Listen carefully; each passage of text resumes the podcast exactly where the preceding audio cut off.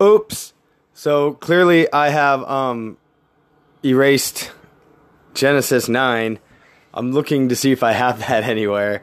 Otherwise, I'm going to have to reread that section and then re-upload it, which I'll do next before I go to Genesis.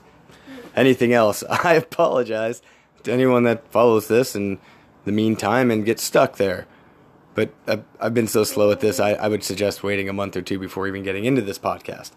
Anyway, I'm sorry. Have a great day.